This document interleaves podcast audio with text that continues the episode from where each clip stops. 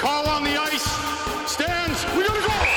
Okay, fellas, we are set to go. Let's roll, boys. Come on, let's get going. We are kicking. Here we go. Look, guys, five minutes each for fighting. Watch the blue. Play the puck. We're not doing this. Hey. After further review, it's the Scouting the Refs podcast. Yeah, baby. Here's your hosts, Todd Lewis and Josh Smith. Okay, gentlemen, play ball. Let's go. All right, guys, let's drop the puck.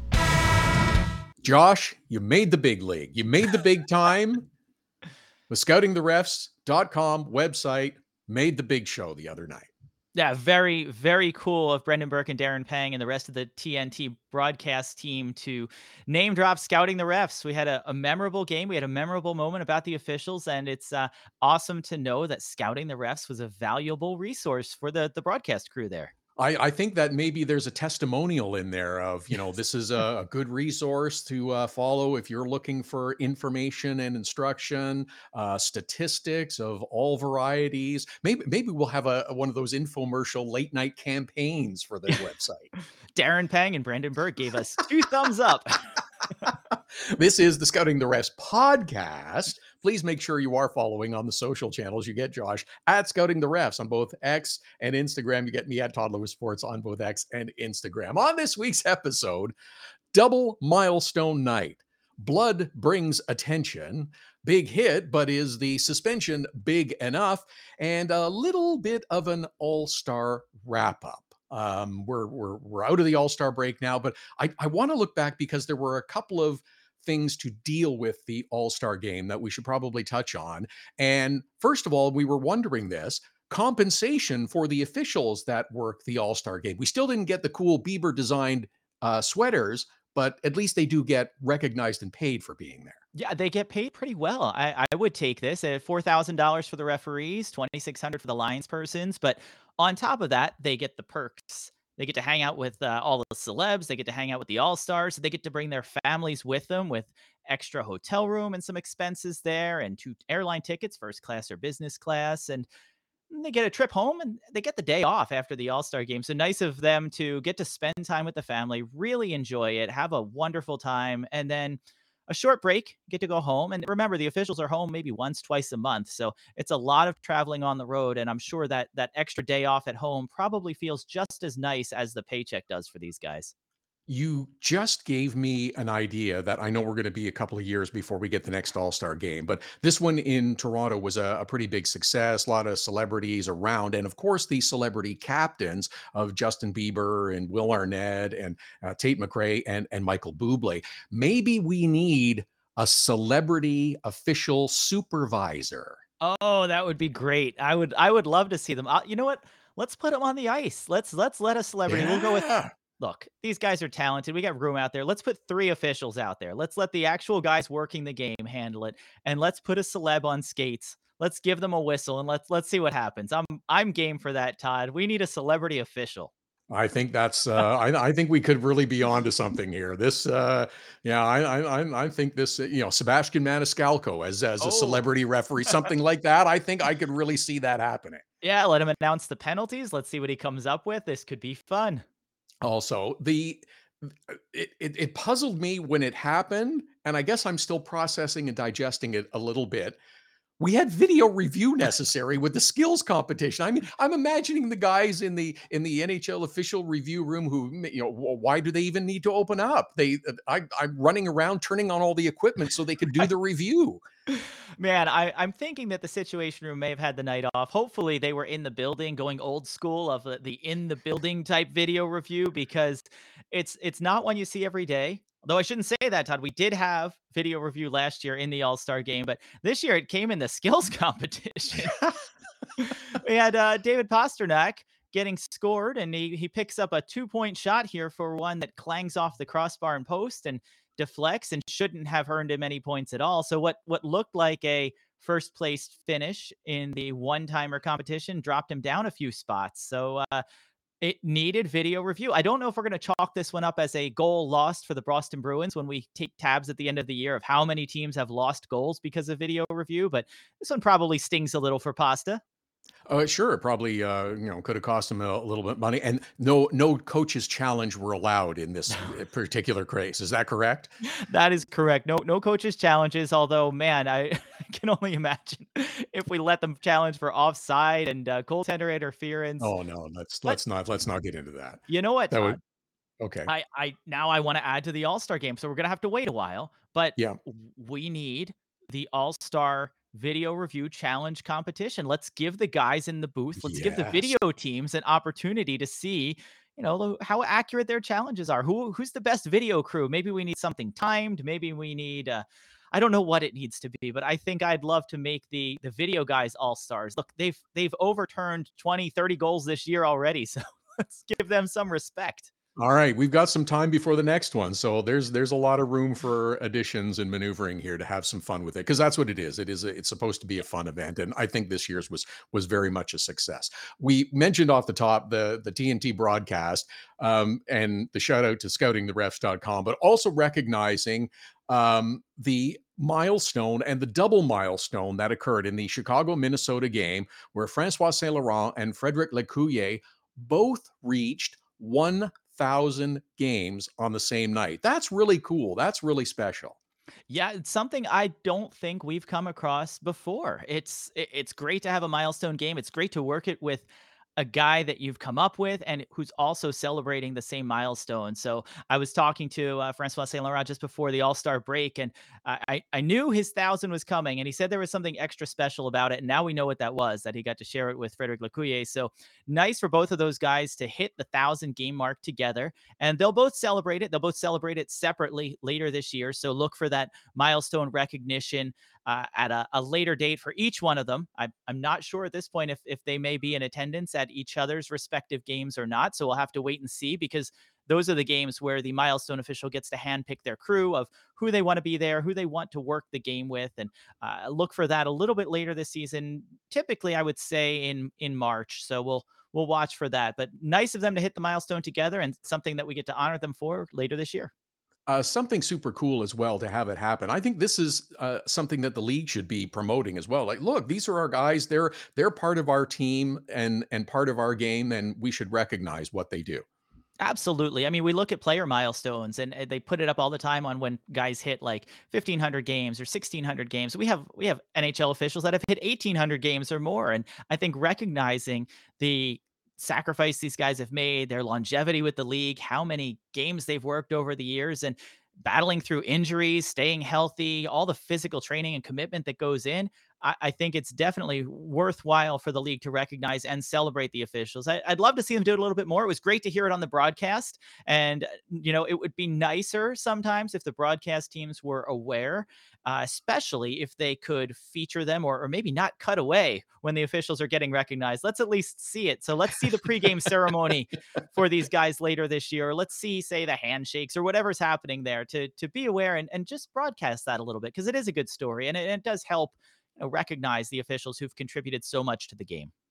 TNT did that as well in the earlier game of the night with the Rangers and the Tampa Bay Lightning. After the game, uh, linesman Ryan Galloway, who it is speculated because there's been no official announcement that he is stepping away at the end of this season, was recognized by the Ranger players who stayed on the ice and came over and shook hands.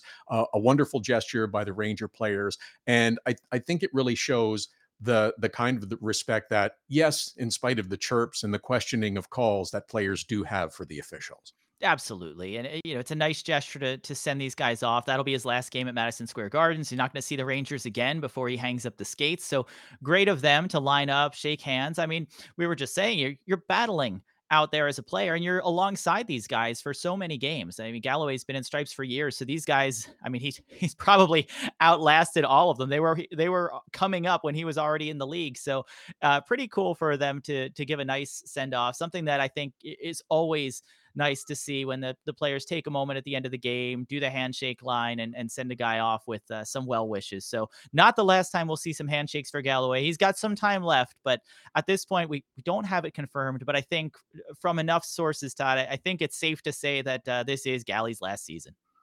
All right, and uh, we'll uh, wait for the official announcement. Now we are back into the thick of it. Everybody's playing. Everybody's had a game or two or three in some cases, and we're back into the thick of it in terms of calls and discipline. And Winnipeg's Brendan Dillon perhaps had the most impactful blow this past week on Noel Acciari of the Pittsburgh Penguins.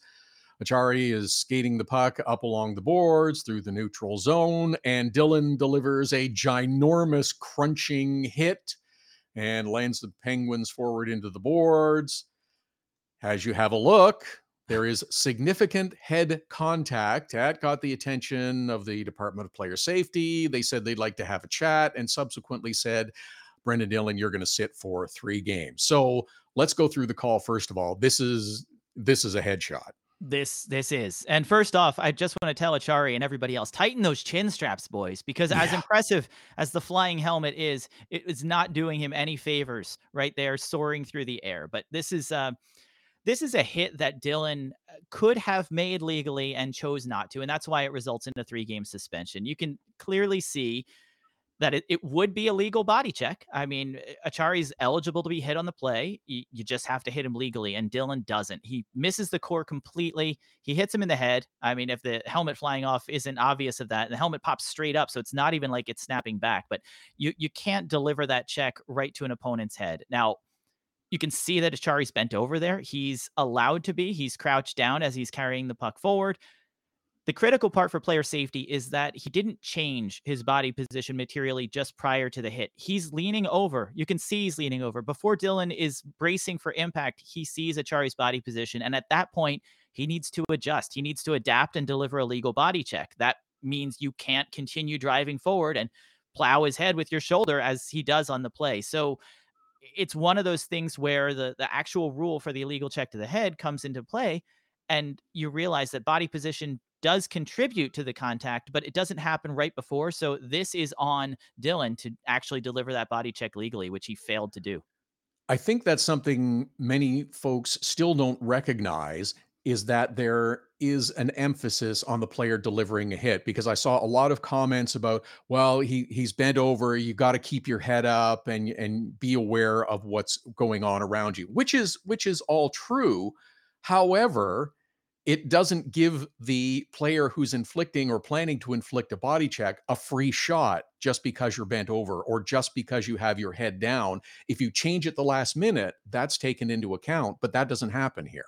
Right. And and that's why the onus is on Dillon to make sure that he's delivering it legally. If if if Acciari moves at the last second, there's not much you can do. And and the rule around it from the NHL is around whether the head contact on the play was avoidable. Those last second moves often make the head contact unavoidable. In this case, clearly it's avoidable here. Dillon sees him coming. Dillon knows his head's down. He wants to truck him, and he does, but he just has to deliver that hit legally on the play. The head contact on this one was avoidable. If he hits through the core, if he drives it into the chest, if he puts himself a little bit lower, man, it's probably even more powerful of a hit if he ducks down a little and hits him shoulder right into the chest there, but he didn't. He picked the head. Okay, so that's that's the ruling from player safety was 3 games and the next question is should it have been more than 3 games? Uh, I, I I'll make the argument and I'll use a comparable. There it's a little bit apples to oranges, but Jason Zucker got 3 for his hit on Nick Cousins who was facing the boards on his knees on his knees and he plowed him right into the back end of the boards. Is that the same as this kind of hit? Does that warrant the same penalty? See, and that one was booked in as a boarding suspension. So I don't, not that the severity is different. The impact is the same. You're driving a guy's head into the boards. You're hitting him not in the head, but you're causing that head contact in the boards there. I think you look at that one, and, and the severity is is probably close. That Zucker one was, I would have factored in an extra game because of the unnecessary nature of it. It was away from the play, everything else. This was a what this was what would have been a legal body check if it had been delivered legally. So this was closer to a hockey play. You look at some of the illegal checks that we had earlier this season. The the, the Gallagher on Pelech is five games. That's intentional. That's obvious. McAvoy and Ekman-Larsson. We had uh, Clifton on Nico Hischier. We had a few that were hockey plays gone wrong. This falls to me in that bucket. So three to four games isn't unreasonable. This is where you have to deliver a legal check. You have to be concerned about how you're hitting the opponent, but this wasn't that outside the realm of of playing hockey. He he would have been in a spot to deliver a hit. He's trying to separate him from the puck. He just didn't do it legally. So I, I don't think this rises to five really for me. I, I think three, maybe four is probably the sweet spot where I see this. Okay, that uh, that makes sense. That argument. Uh, we are back to game action. So stick work has also returned, and it did in the uh, Calgary Flames and Boston Bruins contest. Uh, Bruins captain Brad Marchand is doing his usual stir it up in front of the goal routine. No, And uh, I, I I know it's happened once or twice before. And Martin Pospisil decided he didn't like it and delivered a nasty stick to the chops of of, of Brad Marchand. He got himself a major penalty and an early exit. Was this penalized properly for you in this case? This is not a hockey play. This, This is, is after the play. Is this the right call? Uh, it's it's a little too aggressive by Pospisil here. I think the penalty I'm I'm good with. This is a cross check to the face. You're you're no way to argue it there. You assess the major or minor penalty based on the severity of the cross check. When you're going after a guy's face, it's it's got to be a major, and that results of game misconduct. Also, doesn't quite reach intent to injure of that deliberate cross check, so it's not a match. I mean, the net outcome on the ice is still a five minute power play, but I think major in a game was the right call. I think player safety dropped the ball on this one, Todd. If I want to say that the officials got it right, I really would have liked to see a fine for this one. I was surprised that we didn't have one. Well, especially since uh, earned himself a new two-year contract uh, just after this game, and you know maybe just a little ding to say maybe you shouldn't be doing that with your stick. I, I agree with you. I think a fine would be warranted here. Yeah, and I, I look, I you I'm fine with the standard of every time you cross check a guy in the face, it's a one game suspension. I can live with that. If they wanted to put that out there, that every time, every single time you cross check a guy in the face, I don't care what the circumstance is, we're giving you a one game. I could live with that. That's not the standard that player safety has had. So if we look back at some of the other ones, uh, obviously this is not David Perron Zub territory, which got six games. That was outside of of really playing. That was really an attack. You look at Mangiapane McCann earlier this year, a couple cross checks to the head and neck area when he's down on the ice. That gets one game. This is not worse than that. So I can't really go more than a game. Uh, but I think even based on player safety standards, this this really should have been a fine. And and like I said, I, I'm okay bumping those up. You know, I we argued at the time. You can go back to earlier podcasts and find it that we argued that Mangiapane deserved more at the time for that one. And I think this one probably should have been a game, but even based based on what we see from player safety, I, I think a fine at least should have come out of this one. I I like your idea of it's a it's a blanket one game, but I'll add one other little proviso. If it if it happens after the whistle has blown, Oh that yeah, that's ta- that takes it out of any chance of it being a hockey play. hey, that's that's a good one too. And I, you know what? Those are standards. Look, we have a lot of pieces that are judgment call. We have a lot that's up to interpretation. We don't want to ask officials to guess a player's intent. We really want to penalize based on the act. But a cross check to the face is pretty clear. a play after the whistle, I think, is is clear that his intent was to do something after the play had stopped, and I think that's a sweet addition there because both work. I, I don't think there's any circumstance where we could say we wouldn't want it to be more severe when it happens after the whistle. So the little add-on multiplier there makes a lot of sense. If I'm going to give you two games for something that happened and you did the same thing after the play had stopped, you deserve an extra game for it. There you go. There Good you go. call. Uh, one other play that did cost a player some money. It was Dallas Stars forward Mason Marchand, who paid a $5,000 fine. Let's say it together, the maximum allowable under the CBA. The fine was for, for an interference penalty against Toronto Maple Leaf defenseman Jake McCabe. Uh, it was late in the third period of the Stars and Maple Leafs game. There was no penalty called on this particular incident, and McCabe got bloodied when his visor contacted the bridge of his nose. And that was the evidence, I guess, for player safety to have a closer look. And um, Mason Marchment is going to pay $5,000 for this hit. It's This late. Is, it's late, yeah. And that's that's pretty much my takeaway from it. Sure, McCabe's bloody. Yeah, he's mad. I don't blame the guy, but this is nothing more than a late hit. Uh, if I'm calling the game, if the officials are calling it and have a second chance to look back at it, you're looking at a two minute minor at most here for the late hit. This is not a major for interference. There's no intent to injure. It's not boarding. It's not charging. It's it's nothing that would justify anything more. So player safety tax on that fine for interference. I, I don't really think you can do much more with this one. I, I don't want to blame McCabe here. He's looking over his shoulder. He's not aware of the hit coming in. It was a late hit. He's not legally eligible to be checked at that point. The puck's long gone. But I don't think it's anything more than that, Todd. And even Sheldon Keefe after the game talking about a you know a player that's targeted and a hit that we don't want to see in the game, and it should have been penalized. It should have, but it should have just been a minor penalty. It gets extra attention because of the visor cutting McCabe's Yeah. nose and it not looking particularly glamorous as he's sitting on the mm-hmm. bench chirping at the officials afterwards. But but you're right. It's just it's it's a late hit, but he doesn't send him into the boards or anything more severe.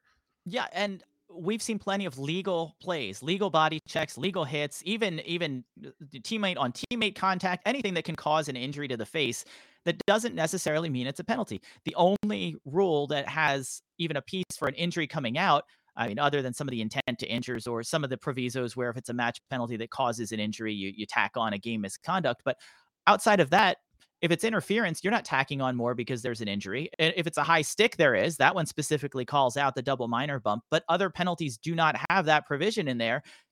If there's blood on the play, that doesn't automatically mean anything in most of the penalties in the NHL rulebook. And you have to remember too, blindside hit, which this was, or a player in a vulnerable position, which this was, doesn't always mean that it's a penalty. The, the blindside hit term was removed from the rulebook for a legal check to the head. And if it's boarding, if it is an illegal check to the head, that's where they consider if a player was defenseless or or put himself in a vulnerable position. When it comes to interference, it's simply not part of the rules. So there are really no grounds to make this more than a minor for interference, which it should have been, but like as as is common, as happens from time to time, the officials missed it.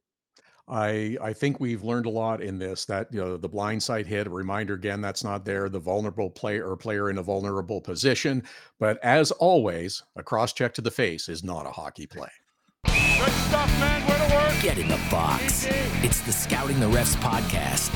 Read more at scoutingtherefs.com. Follow Scouting the Refs on Twitter, Instagram, and Facebook. Email the show at heyref at scoutingtherefs.com. You're good book. Subscribe, share, and keep those sticks down. That's good play.